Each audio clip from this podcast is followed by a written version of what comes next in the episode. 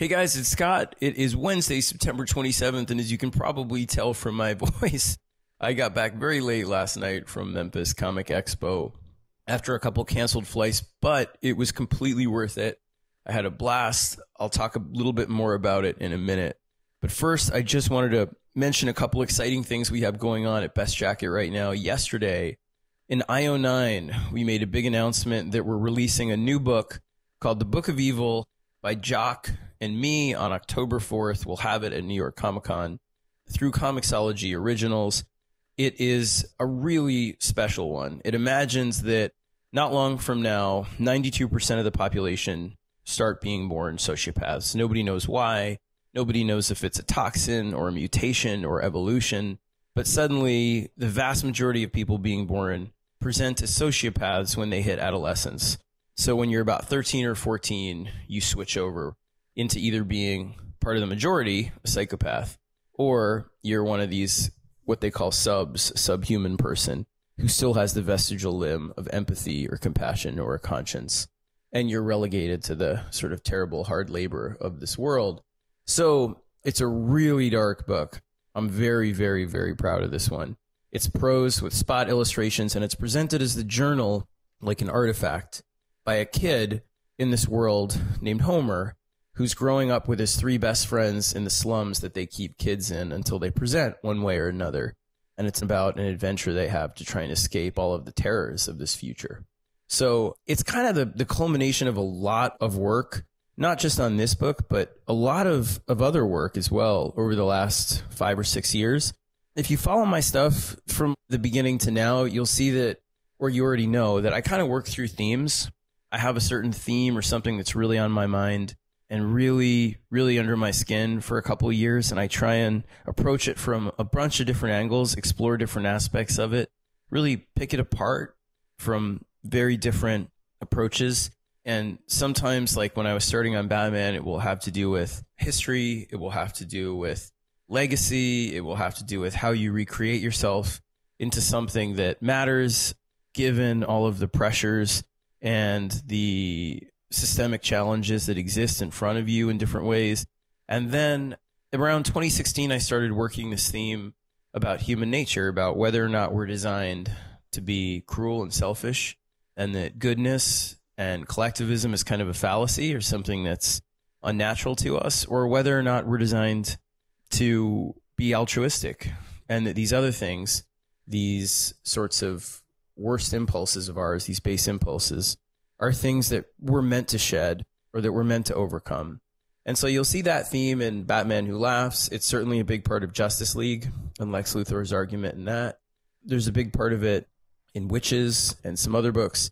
But this is kind of the last book that I'm going to be doing about that because it's the purest. It's the one that kind of encapsulates all my thoughts on it in one place. And I'm really, really excited about it. So now if you if you notice like some of the books that I'm doing more recently, are more kind of examinations of the things that cause particularly difficult cultural moments. So Clear is one of those books. Canary winds up being one of those books. And Nocterra ultimately is about finding your way through some of these dark times in different prescriptive ways. And the ability that we have sometimes to create something even better on the other side of a particularly difficult moment.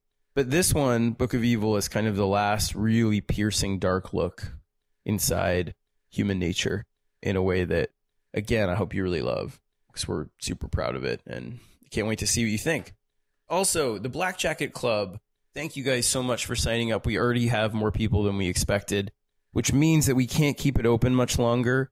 We only have room for a handful of people in this. This, again, is our premier founders tier level subscription. You get all kinds of extra bonuses. We can list them here. Ty, you can put up the graphic again. One fun thing that we'll be doing is at New York Comic Con. We have a dinner for everybody in the Black Jacket Club. You can pick either San Diego or New York to go to it. We feed you. We go to a fancy restaurant.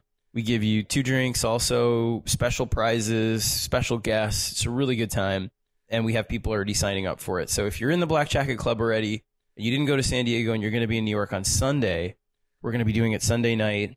Really good restaurant. It's going to be a blast. Come by. If you're thinking about signing up, please do it because we could close those doors at any moment as soon as we get to our quota. We just can't handle more than a certain amount of people right now until we grow our infrastructure at Best Jackett. So please take advantage of it. It's the dinner alone and one VIP event. You go to the dinner, you go to the VIP event, and you already are exceeding the cost of the subscription and what you're getting back. But sending your 10 books, there are like 10 ways of exceeding the cost, honestly. So I promise it's a good deal for you. Anyway, thank you guys again. Everyone that signed up, I hope anyone that wants to will do it right away. And yeah, Memphis Comic Con, it was such a good time.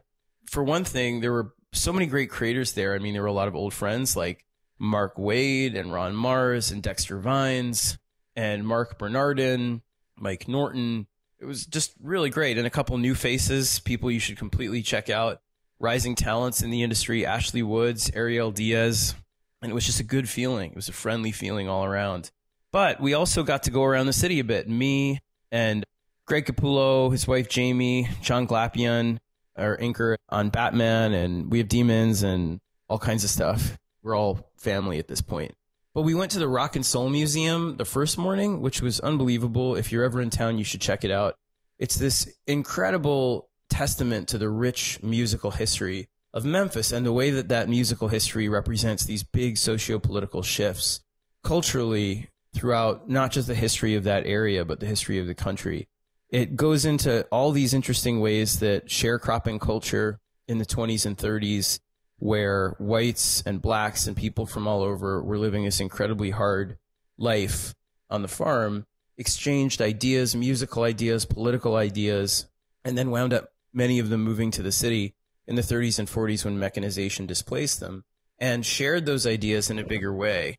And it winds up really presenting an incredibly prismatic and rich picture of this vibrant culture, this challenging, volatile, inspiring culture that Memphis offered up all throughout that sort of first half into the second half of the 20th century, seen through the lens of music. And it's just a wonderful ride. You should check it out. And it's also a great reminder of the ways in which the country has found its way through in incremental, if glacial, tiny steps through really difficult moments so I found it incredibly inspiring. I think that if you're ever in Memphis, you should check it out. And then, of course, we went to Graceland, which was a blast. Me and Greg went, the two of us with Jamie. And it was nerve wracking for me sharing a place special to me with a friend because I usually go there by myself.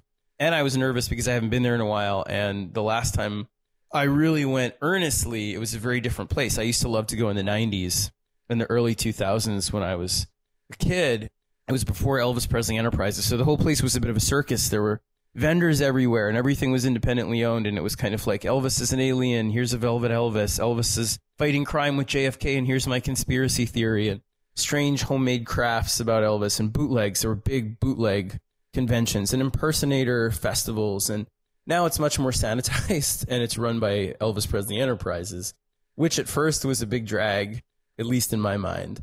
But they've put together a really fantastic complex, and the exhibits are really breathtaking of his jumpsuits and of all of the kind of artifacts dating back to the very beginnings of his career and life. And also, they present a very good picture of a lot of the musical influences, a lot of the musical climate that he grew up in, all of that. And it was just great to share it.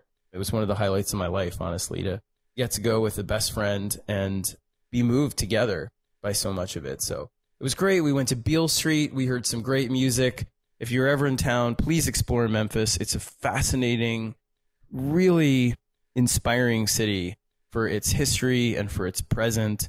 And I can't say enough good things about what an interesting crossroads of a place it is and how worth it it is to go check out. So thank you again to everybody there, the organizers, and to everybody who participated. It was such a great reminder that I get to wake up and do this job and make things that I love with people I love, and then get to go celebrate them with the best fans in the world. So thank you for everything.